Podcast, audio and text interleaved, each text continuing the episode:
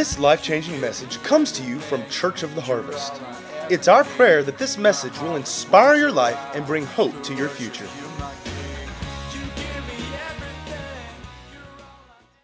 And I wanted to kind of close out the year talking about the most wonderful time of the year. Anybody know that song? Yeah, sure, you can sing it.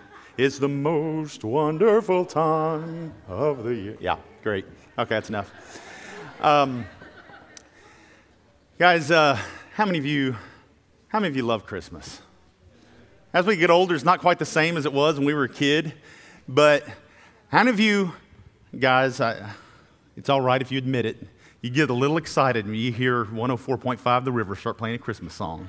You go, oh, it's that time of year. Of course, now it's like Halloween when that starts, so it's kind of weird, a little, little awkward and odd. But, uh, guys, Christmas time, what, uh, what great memories. And, you know, some of us don't have such great memories. Some of us, we have some tough memories as a result. Um, but it is certainly a, um, a special time of the year. And so today I'm going to start a short series called The Journey of Christmas. And this will be for three weeks. We got today, we got next week, we're going to talk about lessons from Christmas. And then uh, week three, ne- the next week, two weeks from today, will be our family Christmas service. It'll be a shortened service. Our kids will be in here with us. We'll have a family service together, planned for us to take communion and, and, uh, and read the Christmas story to the kids. It's going to be a lot of fun. So you guys uh, make sure to come out for that. But how many of you would say that you've lived a lot of Christmases now? And you know all there is to know about Christmas. Maybe, maybe not. We'll see about that. Today's going to be kind of different. Recently, I have heard people talking about Christmas, and I've heard some Christians say, well, that's just a pagan holiday anyway, and Christians don't, need to be celebrating that. Boo. Everybody say, bah humbug. bah humbug. But, guys, there is some basis in what they're saying. And I thought, you know, how many of you know that we need to know things? We need to have knowledge of things. I remember, I remember years ago, I remember we had a few parents get upset at Sean and I because for the youth group, we spent a month on Wednesday nights, on our, during Wednesday night, like small group time, we talked about other world religions. And we had one parent specifically said, I didn't teach my, I don't send my kid to church to learn about Islam. Well, would you rather them learn about it from somebody in the church? Or would you rather them learn about it from somebody out in the world who's trying to convert them or whatever it may be? I, we need to know about the world. We need to know about history. We need to know about the past. And so, what do you say when, especially other believers, say to you, well, Christmas, well, Easter is just a pagan holiday? I know of Christians that don't celebrate Christmas and don't celebrate Easter. And I want you to, I want to say this for a second. Actually, let me just jump to the end of the message for a second.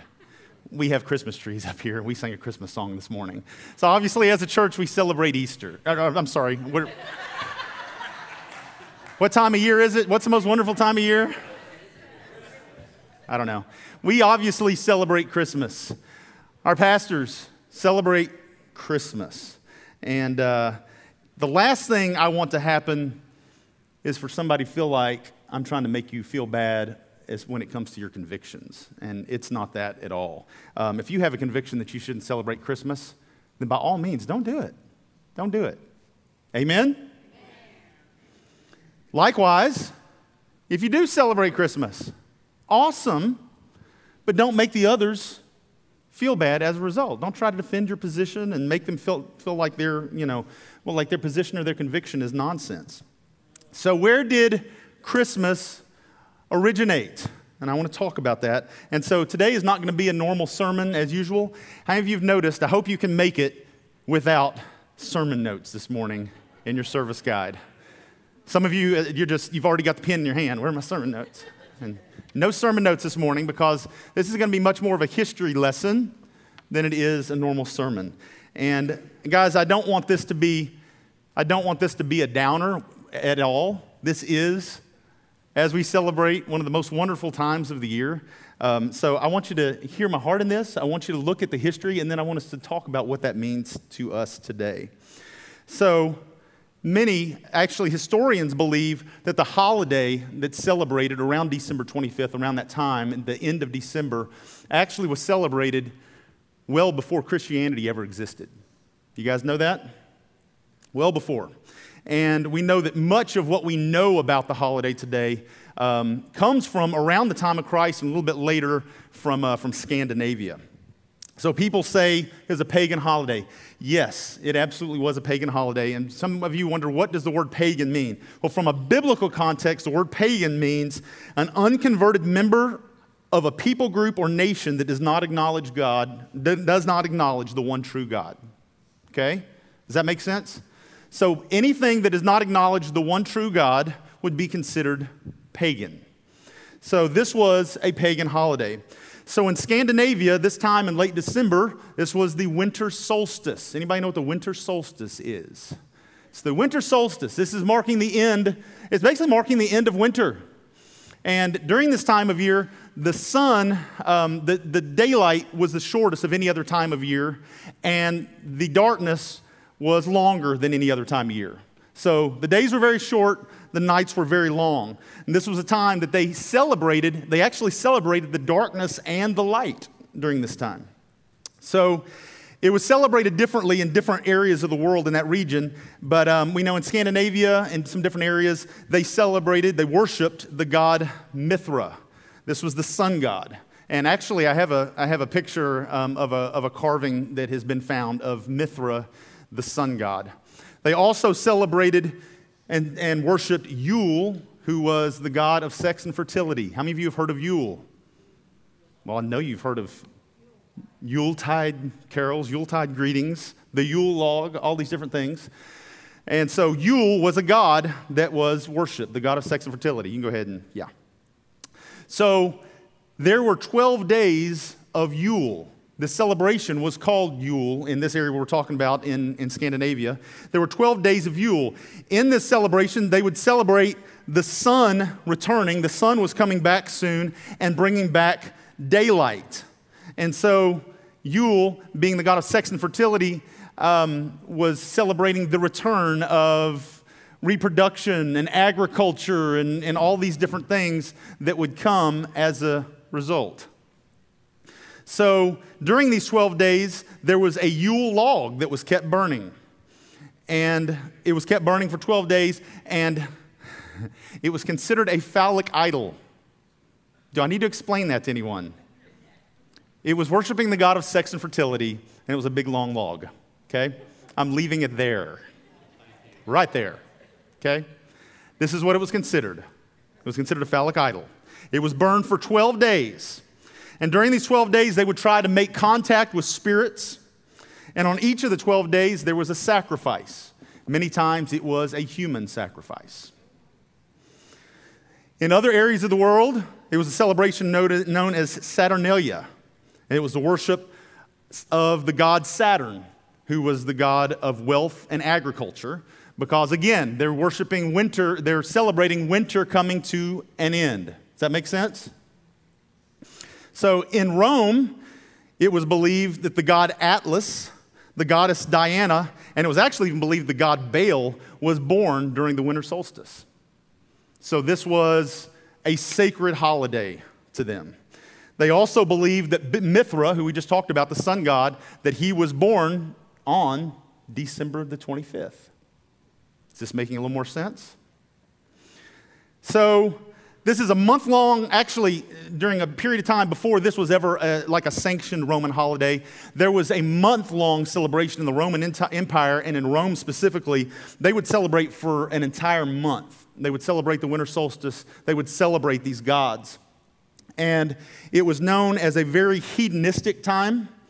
It was known as a time when food and drink were very plentiful. Now, by this time of year, the end of winter, most of their um, most of their drinks were fermented by now. So, in these areas of the world, they had wine, they had beer. These things were fermented and ready to be used for the celebration. Um, they also still had the remainder of their crops from the year that were still left. So there was plenty to drink, there was plenty to eat, and normal order was turned upside down. Now, this is something that I had never heard before. For a month in Rome and in the Roman Empire, slaves would become masters. Peasants were in command of the city. Businesses and schools were closed so that everybody could join in in the celebration. As I confirmed this, I, I read this and went to reading and looked it up and, and, and found a, another article on the History Channel that, that confirms some of these things. The courts in Rome were closed during this month long celebration. Because the courts were closed, all and any crimes were permitted. All and any crimes were allowed. As a matter of fact, one of these articles that I was reading from, it was either the History or Discovery Channel, was talking about how even children were allowed to be involved in drunken orgies during this time. Pretty hedonistic. So in 270 AD, this celebration was so huge. In 270 AD, the Roman emperor changed things and he made this an official Roman holiday, and it was for seven days, a seven day holiday from December the 17th to December the 24th, they would celebrate. And on December 25th, they would um, exchange gifts to celebrate the birth of Mithra, um, the sun god. So when the Romans, when they invaded Europe, specifically Britain, they took these traditions with them, right? And they were accepted by the people. So you got the Roman Empire that's invaded Europe, but by the fourth century, guess what had invaded the Roman Empire? Christianity. The Roman Catholic Church was going full steam. The Church of Rome was ruling. And they realized they had a big issue on their hands when it came to all these pagan holidays, specifically the winter solstice. And so they felt like they needed to get this under control. So what they end up doing is adopting these holidays into the church. And they gave them new names and created new traditions. And they believed that what would happen is that this would help convert pagans to Christianity. Kind of makes sense. So, in many ways, kind of became an outreach of sorts. They take all these pagan holidays give them new Christian names, new Christian traditions, and say, Yay, yes, let's celebrate. So we know that up until this date, and even biblically, there had never been a celebration of Jesus' birth that we ever know of. Actually, we don't really see that birthdays were a huge deal in, uh, in, in Scripture. And Jesus, I mean, they, I imagine they more celebrated his life and his death and his resurrection. Um, so I don't know that his birth was anything that was ever really, uh, really considered at that time. And it's generally agreed upon, based in Scripture, that Jesus wasn't born in, uh, born in December. Nevertheless, the church decided to make the holiday, this holiday, based on the birth, not on the birth of Mithra, but on the birth of Jesus. So, shortly after this, the church orders this, they make this happen. The Pope ordered that all pagan holidays be integrated into the church and be given new Christian traditions instead, in hopes to squash all this uh, hedonistic drunken activity that was going on during these times. So, uh, so they decide to have this big mass on, uh, on December 25th. Instead of worshiping Mithra, the sun god, they would celebrate the birth of Jesus, and this mass became known as Christ Mass, which is where we get the word Christmas. Every December 25th, they would have Christ Mass. The problem is that for the next 14 to 1500 years, many of the pagan traditions remained anyway. Didn't matter what the church did. Um, we know from, uh, from history that these, uh, these drunken mass orgies and things that would take place were happening, they were happening up through the 1600s. Um, it got so bad that the church itself said, forget all this, and they, they outlawed Christ Mass. The church outlawed Christ Mass because it was so bad. When the Puritans arrived in the New World, they did it right from the get go. They said, We're not having Christ Mass here in this New World. And they outlawed all other pagan originated holidays from, from the New World. Unfortunately for them, the pagan traditions remained and continued on. I don't know if you know this, this was a surprise to me. In New York in 1828, the drunken celebration around Christmas was so out of hand, they ended up appointing a dedicated police force In 1828, guys, less than 200 years ago, Christmas wasn't even an official holiday. Much of the church during that time decided that they were not celebrating Christmas, they, the Christ Mass, that was still kind of outlawed and everything else. By the mid 1800s, it was the American Sunday School Association. They tried something revolutionary, they tried something that was, was very controversial. They began creating Christmas programs for young children in an attempt to fill the pews. Again, another outreach program. So they start doing these Christmas programs. And what they did was they taught children about the birth of Jesus by trying to do reenactments of the Nativity, which we still see, we still have today. I saw that Germantown, uh, Germantown Baptist is doing their annual thing. We saw that a couple of years ago. I encourage you guys to go and see their reenactment of the Nativity. It's really pretty awesome. But so they would, they would teach the kids the reenactments of the Nativity about the birth of Jesus. And guess what else they did? They gave away candy and treats to try to draw more kids. And the use of candy to attract children was so successful that they decided to begin using candy to attract more kids on other celebrations like All Hallows Eve, which we now know today as Halloween. So, Christmas still wasn't really being celebrated, but the American Sunday School Association started seeing, seeing this happen, started seeing some success in this, and Christmas really wasn't an official holiday until a little later on. It was the success of a book, a book called The Christmas Carol in 1843. How many of you love a Christmas Carol? In 1843, Charles Dickens publishes this book, and Christmas was finally cemented as a worldwide holiday because of the success of that book. And what they found was, looking into this, a Christmas Carol gave this new view of Christmas. Everybody thought of Christmas as this drunken, this drunken holiday. It gives a new view in it. It gives this view of being a time of love and joy and family and gift giving and food and lights and trees. And this was appealing to people when they read it in a Christmas Carol, just like it's appealing to most of us today. And this is what Christmas became as in regards to the celebration that we see today. And so that was in 1843 that that book was published. And it obviously resurged every year around Christmas time. People would read a Christmas carol and the book would resurge. And it was actually 24 years later, in 1843, that, um, I'm sorry, in 1867, that Charles Dickens did a worldwide tour. 24 years later, he does a worldwide tour promoting his book.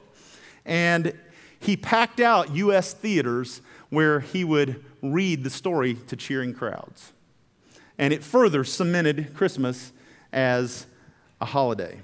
By 1875, the Puritans, their attempts to kind of squash Christmas, man, that was all over with. And by 1890, all of the United States had voted to make Christmas the legal holiday that we celebrate today. Yay, yes. I'm on, let's out a big breath. Whew. Yay, woo, hallelujah. So, guys, just a few more things about Christmas. The 12 days of Christmas, it was originally the 12 days of Yule, where they would sacrifice, many times human beings, on a Yule log. During the 12 days, pagan worshippers would burn a lamp in their window to identify themselves as worshippers of Yule, and that's much of where we get the lighting, the, the lights, Christmas lights, and things like that. Tradition of the Yule log was brought to the U.S. by Scandinavian immigrants in the 1800s. Uh, many attempted, uh, right from the get go, when the Scandinavian Im- immigrants came and brought the Yule log tradition with them, many tried to ban the Yule log right from the get go. They tried to outlaw it, uh, but it continued on anyhow. Yuletide greetings was invoking fertility power of the god of Yule upon a person being greeted. Anybody need to say a bah humbug? Hanging holly and mistletoe and other greenery this was considered a way of warding off evil spirits. This is where we get the term, the phrase, deck the halls with boughs of holly. Evergreen trees in history, you'll find, if you go back and look at it, always symbolize sex and fertility in pagan cultures. In the Middle Ages, would, these trees would be brought in, they would be cut down, and they'd be brought into a house, and they would be decorated for worship. Some Wiccans and Druids still worship in this manner today. Uh, the custom of Christmas trees, as we know it, generally comes, they generally agree that it comes from Europe, uh, I'm sorry, from Germany, and it spread across Europe from there. And, uh, and actually, in 1848, a picture was published of Queen Victoria and her family with a decorated Christmas tree. And within a year or two, every British home had a Christmas tree. And it obviously spread to the New World. Greek, and we know the Greek, uh, German immigrants were kind of credited with bringing the tradition of the Christmas tree to the U.S. How about Santa Claus? Jolly old Saint Nick. St. Nicholas comes from a lot of different sources, actually. And actually, before even St. Nicholas, there was, um, they believe that the whole idea of who we celebrate as Santa Claus came from, uh, from hearth gods. Anybody heard of hearth gods before? In ancient Roman culture, they had house gods. And if you've ever uh, been, we've been to um, some ancient Roman cities and they've found idols that were considered house gods that they would have around the house in different places that guarded or protect or provided, you know, whatever, you know, they, were belie- they believed, you know, during that time. They believed that the whole idea of Santa Claus that it originally was derived from hearth gods. Most cultures had hearth gods in their history. And hearth gods sat on the, guess what? Man, y'all are awesome. Brilliant.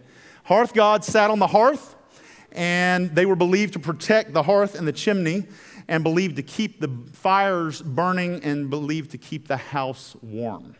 And according to pagan tradition, get this once a year in the winter, the hearth god would visit the home during the night. He would dress in red and come down the chimney, giving a blessing to those who had pleased him throughout the year. He could also command hexes and curses upon those who displeased him. Does that sound familiar at all? No, nothing? I get it. Another origin of Santa as we know him came from Scandinavia. Any of you ever heard of the Scandinavian god Odin? He's the god of thunder. And it was believed that he was a big man with a flowing beard. And Odin was believed to travel the sky during the winter solstice, deciding who would live and who would die. In Britain, Odin became known as Father Christmas. And in British tradition, according to their tradition, around Christmas time, Father Christmas, he would travel around the country getting roaring drunk, celebrating with the people. And some paintings, you'll actually, there are actually paintings you can find of him drinking. And in some of the paintings you find of him, he's actually accompanied by a wild horned goat. I actually have one picture, uh, the first one, Saint, yeah, that one. The wild horned goat was believed, when it came to the legends surrounding St. Nicholas, to be the devil. Now, I'll tell you why in just a moment. And just leave that up there for just a moment. In Rome, uh, the story gets intertwined with the story of St. Nicholas, and we know that St. Nicholas was a wealthy Christian that lived in the, fourth, uh, in the fourth century. And he is known for blessing the poor by throwing bags of money in their windows at night. And so over time, legends developed about St. Nicholas. Hundreds and hundreds of years later, more and more legends developed about him, and he ended up getting intertwined in this, in all these other cultures and customs um, and stories. Uh, it, one of the things that they told about St. Nicholas in Rome was that he at one point came face to face with the devil and defeated him, and bound him in chains and made him his personal slave. And that is why the devil was represented as, um, as his wild goat. That, and many pictures, actually, you can see at the bottom, you can see the chains on his feet uh, right there. So uh, you can go ahead and take that one down. So, um, over time, the story was told that St. Nicholas would travel from home to home um, uh, during the winter solstice, inquiring as to whether children had behaved that year. And while doing so, he and his wild goat would stop and they would drop candies and treats into the shoes of good children. And if they recited, if they were able to recite a scripture or perform a certain skill, they would receive a special gift from St. Nicholas. If they had been bad, they would receive, receive switches from the goat. You ever seen pictures of St. Nicholas with switches? I don't know if you have or not. Actually, I think I have one more picture that uh, might have a picture of the switches Yes, out the back, the back side. That's actually the goat, and St. Nicholas is back behind him. And so, if the children had been especially bad, tradition says that he would put him in his bag and carry them off. Way to scare children into good behavior, I suppose. You can go ahead and take that down. So, where did we end up getting Santa Claus? In 1822, it was an Episcopalian minister. Anybody heard of Clement Clarke Moore? Clement Clarke Moore, Clarke Moore wrote a story called A Visit from St. Nicholas. That story was later retitled. Anybody know what it's called? The Night Before Christmas. So this Episcopalian minister writes, "Twas the night before Christmas, and all through the house, not a creature was stirring, not even a mouse." He writes this story that we became known as the night before Christmas, and it was originally he just wrote it. It was actually originally written as a poem for his children, but somehow I don't know how it happened. Somehow it ended up getting published in the newspaper, and it was an overnight success and it went all over the world, and uh, just as this overnight sensation. The problem was, St. Nicholas was no longer a saint. He had basically been stripped of all that in this story. He's now a jolly old elf. And uh, jolly old elf with superpowers. And so it kind of changed the view of things. His, his uh, goat, the shackled devil, becomes reindeer. And um, the story gains all this popularity. And if you uh, look it up, actually, later on, Moore actually refused to take credit for the story for, for a long time uh, because he felt that the emphasis on this supernatural elf and his disregard in the story for Christ wouldn't be helpful to families. And if you look at it, it's kind of like he felt like he could balance it with his children. He could tell this, this poem, this story about St. Nicholas, about St. Nicholas, but he could also balance it with Christ, but everybody's just getting the story about Santa Claus. So by 1880, sec- Santa Claus was a totally secular folk hero. And unfortunately, as we know many times today, you know, Jesus is displaced in, uh, in people's eyes by, by Santa Claus. And understand too that I'm, I'm not necessarily, you know, condemning Santa Claus at all. Those who love to love and play Santa, and man, I love to watch the Tim Allen movie. I love uh, the Santa Claus and stuff. But how many of you know that Christmas should not be about Santa? And, uh, and when it comes to it, we should tell our children the truth about things, and we should tell them the truth about Jesus. So, um, so as I begin to wrap this up, should Christians celebrate Christmas? It's all wrapped in pagan tradition. My mom's holding her breath. Please say yes. Please say yes. Please say yes. After all, it is rooted in pagan tradition. Guys, they're almost certain Jesus wasn't born in December. You know, one of the reasons they, they, they know it is because in December it's cold in Israel. Shepherds didn't keep their flocks outside at night under the stars in December in Israel. Probably didn't happen then. Most agree that it was either July or September. Many believe that Jesus may have been born on the Feast of Tabernacles. Very interesting, if you remember the as we talked about the Feast of Tabernacles back a number of weeks back. Anyway, um, guys, something isn't wrong today simply because it had negative origins. If we believe that, then we can't even say the names of the week. know that Thursday, the, Thursday is rooted from the name of a god. Sunday, actually, if you look at it, it was used in the worship of Apollo. Any of you ever driven a Saturn?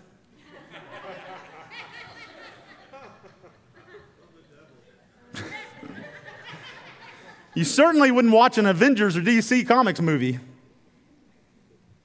Dr. Leon wouldn't be able to drink the Starbucks coffee he loves so much. We would never celebrate Christmas or Easter. Never. We know many of these things, but how many of you would agree that it's not what it means to us today? Guys, when I celebrate Christmas, I'm not celebrating its origins. I'm not celebrating the origins surrounded around celebration of that specific day or that specific time. I'm celebrating the birth of my Savior. Okay? And I've heard people argue that too. Say, well, well, I don't believe in it because you shouldn't celebrate the birth of Jesus just once a year. We don't have evidence that anybody ever celebrated the birth of Jesus. But here's the thing, guys. I thank God every day for the birth of my children, but not specifically. I'm thankful I'm thankful for their lives. But guess what? Once a year, we do have a day that we celebrate and we remember, we reflect, and we celebrate the day that they were born, right? And so that's okay. We're thankful anyhow. It doesn't mean that I'm not thankful every other 364 days out of the year just because we don't celebrate their birthday every single day. But regardless of where it started, our culture celebrates Christmas. And guys, this is a great opportunity, just like our children's birthdays.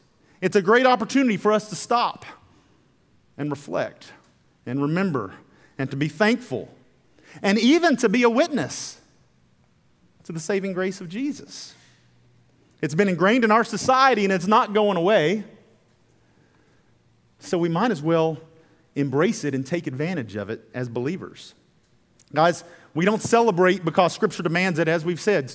Christmas, the celebration of the birth of Jesus, is nowhere in Scripture, but we celebrate it with our culture and we witness to the fact that Christmas is more than the baby born in a manger. Christmas is about God incarnate, coming as a man, born of a virgin, living a sinless life, and having this secret ambition to give his life for the sins of the world. Christmas is about the promised fulfillment of the coming Messiah.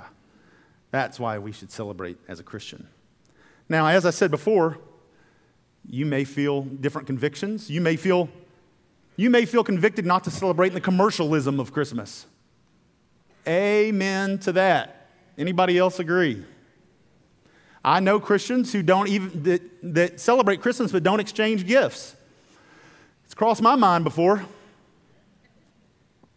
Save a lot of money. Oh, my wife says. but sometimes we do focus too much on the gifts. Hey, guys, you may choose. You may choose not to celebrate the commercialism of Christmas. You may choose not to exchange gifts. You may choose not to decorate in certain ways.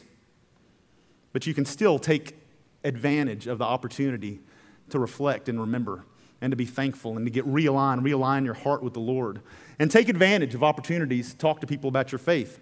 Guys, every year we have people that aren't yet believers living out in the world that are singing Christmas carols about Jesus, and it may be the only word that they ever hear or ever know. We might as well take advantage of it and give them the rest of the story. Anybody say amen? amen. So, after all that we talked about, is it okay to celebrate Christmas? Guys, I believe that it is. We got other things. I didn't mention the, uh, I didn't mention the Christmas tree. And the thing is, I've heard people use scripture to say that we shouldn't, we shouldn't have Christmas trees. People who are against it many times, they talk about the pagan history.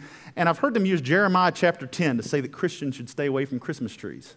Guys, Jeremiah chapter 10, verses 1 Verse 1, it says, Hear the word of the Lord, hear the word, hear the word of the Lord speaks to you, O house of Israel. Thus says the Lord, learn not the ways of the nations. Um, jump down to verse 3. For the customs of the people are vanity. A tree from the forest is cut down and worked by an axe by the hands of a craftsman. They decorate it with silver and gold. They fasten it with a hammer with nails so it cannot move. Their idols are like scarecrows in a cucumber field. They cannot speak. Guys, there's no evidence they're talking about a Christmas tree right here. But people certainly use it to their advantage. Most theologians agree that they're talking about lifeless idols here. I don't know about you, but I don't worship my Christmas tree. You know what? It's beautiful. And it reminds me of Christmases past and great times with friends and family. Reminds me of the birth of Jesus because that's what I've celebrated my whole life in this. But I don't worship it. It's not an idol to me. People say it's a pagan, it's a pagan symbol. Not to me, it's not. Not in my house, it's not. It's not. The idea that somebody used it for immoral purposes in the past doesn't make it evil for us today. So, guys, if the Christmas tree in your home, if it's become an idol and makes you want to worship nature, please throw it out. Okay? Please. Put it at the curb. If Christmas to you is not about the birth of Jesus, but you find yourself wanting to worship the sun god, then it's wrong and you don't need to celebrate Christmas. Okay? If you're like me, Christmas is the time for remembering Jesus, enjoying family, love, joy, peace, and even gift giving. We're not required to stay away from this holiday simply because at one time it had pagan connotations. In 1 Corinthians 10, and wrapping up, 1 Corinthians 10, Paul makes this exact point. And he's talking about Christians eating meat that had been offered to pagan gods. And I'm just going to read you, it's just two verses, 1 Corinthians chapter 10, verses 25 and 26. What does Paul say? He says, because they're, they're questioning Paul in this, he's answering their questions. He says, Eat whatever is sold in the market without raising any question on the ground of conscience, for the earth is the Lord's and the fullness thereof.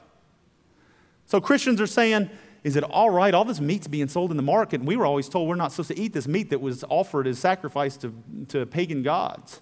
And he says, actually, let me read it to you from the Message Bible. The Message Bible, it says, eat anything sold at the butcher shop. For instance, you don't have to run an idolatry test on every item. The earth, after all, is God's and everything in it. That everything certainly includes the leg of lamb at the butcher shop. If a non believer invites you to dinner and you feel like going, go ahead and enjoy yourself. Eat everything placed before you. It would be both bad manners and bad spirituality to cross examine your host on the ethical purity of each course as it's served. I think that's hilarious. And I'll read you this last part. On the other hand, if he goes out of your, his way to tell you that this or that was sacrificed to a god or god of so and so, then you should pass. Because obviously it's an issue to this person. Either they take issue with it, or they're doing it at, because it was sacrificed to their God, or they're testing you to see whether or not you'll eat it. He's saying that's different. Just pass. Because even though you may be indifferent as to where it came from, he obviously isn't. And you don't want to send mixed symbols about who it is you're worshiping. Paul's saying it doesn't really matter what the meat was used for. I'm saying, guys, it doesn't really matter what the holiday was celebrated for. Way back when. For us as believers, I hope that you live in freedom, not in bondage. We live in grace, not under the law. And those pagan gods don't exist anyway, they're under our feet. The only exception I would make here, and go back to the, um, go back to the English Standard, the first one. Only exception I'd make here is if you look at the end of verse 25, he says, on the ground of conscience, of a ground of conscience. Guys, we would say today in good conscience. Some other versions actually say that. He's saying if you in good conscience can't eat the meat, then don't do it. As I've said all through this, if you can't in good conscience separate the pagan origins of Christmas from the holiday, then please don't celebrate it because that would be sin for you. But according to Paul and the Holy Spirit speaking through him, we do have the freedom. So celebrating Christmas is not a question of right or wrong because Romans 14, verses 5 and 6 provide us the liberty to decide whether or not we should observe certain days. Verse 5 One person may esteem one day better than another, while another esteems all days alike. Each one should be fully convinced in his own mind. The one who observes the day observes it in honor of the Lord. Guys, do you serve Christmas in honor of the Lord? If you do, then it can truly be one of the most wonderful times of the year to you. And I hope that you remember and you reflect on Jesus and that you celebrate with friends and family and that you tell all those around you the true reason for the season that you celebrate. Amen? If you celebrate, celebrate as an honor and a worship to Jesus. Amen? Amen. Anybody learn anything today? Interesting? Yeah? Let's all stand up. Let me get the worship team to come up. Next week, we're going to continue and we're going to talk next week about lessons from Christmas, what we can learn today, how it applies to our lives today. But first, let's all bow our heads together for just a moment. First, if you're here or you're watching online today, and you don't know Jesus, this is the most important, most pivotal moment of your entire life. Guys, Jesus is the reason for the season. He's the reason for Christmas. But Christmas is not about the baby in the manger. Christmas is about the crucified Christ. That baby who grew up with one primary plan in mind to die for your sins. Yeah, he did a lot of other stuff, but it all culminated in that one moment. All of history past pointed to it, and everything since then has pointed back to it. He willingly went to that cross so that you could be reunited with your Father. That you wouldn't have to live in sin and shame and guilt in this life.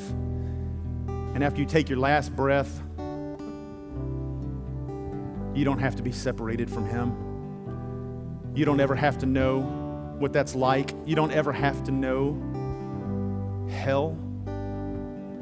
But you can spend eternity in the presence of God. It's what you were created for. With every head bowed, if that's you in this place, and you would say, I need Jesus today, I want you to lift your hand so I can see. Lift your hand so the Lord can see. Who would say, I need Jesus in this place today? Anybody else? I need Jesus. All right, you can put your hands down. I'm not going to call you up right now, but I do want to talk to you for just a moment after service. And I want you to come up to me. I want you to, if I don't know you, introduce yourself and, and let me talk to you for just a moment. But before we do that, we're going to pray together right quick. And we're, we're all going to pray. And if you're watching online, you can pray too. It Doesn't matter that you're not standing right here with us. You're here with us in spirit, and God is with you. Jesus is there. The Holy Spirit has invaded that place where you're sitting right now, and He can make all things new in your life. Let's pray together. Heavenly Father, I thank you for Jesus. I recognize that on my own, I am lost. I'm desperately lost. I'm lost in my sin and in my shame, and I'm done. Jesus, I thank you for being born in that manger. I thank you for living a life that was sinless. I thank you for thinking of me. I thank you for going to the cross and willingly giving your life on my behalf. And I thank you, you didn't stay in that grave, but you were raised. And you now sit beside the Father. And I declare you Lord. And you declare me innocent. You declare me free. Because today I put you on the pedestal of my heart. You are king of my heart. You're king of my life. I'll follow you to the end. Holy Spirit, fill me, empower me, be with me, that I can accomplish everything that you've called me to be and you've called me to do. I will walk with you all the days of my life and then for all eternity. In Jesus' name.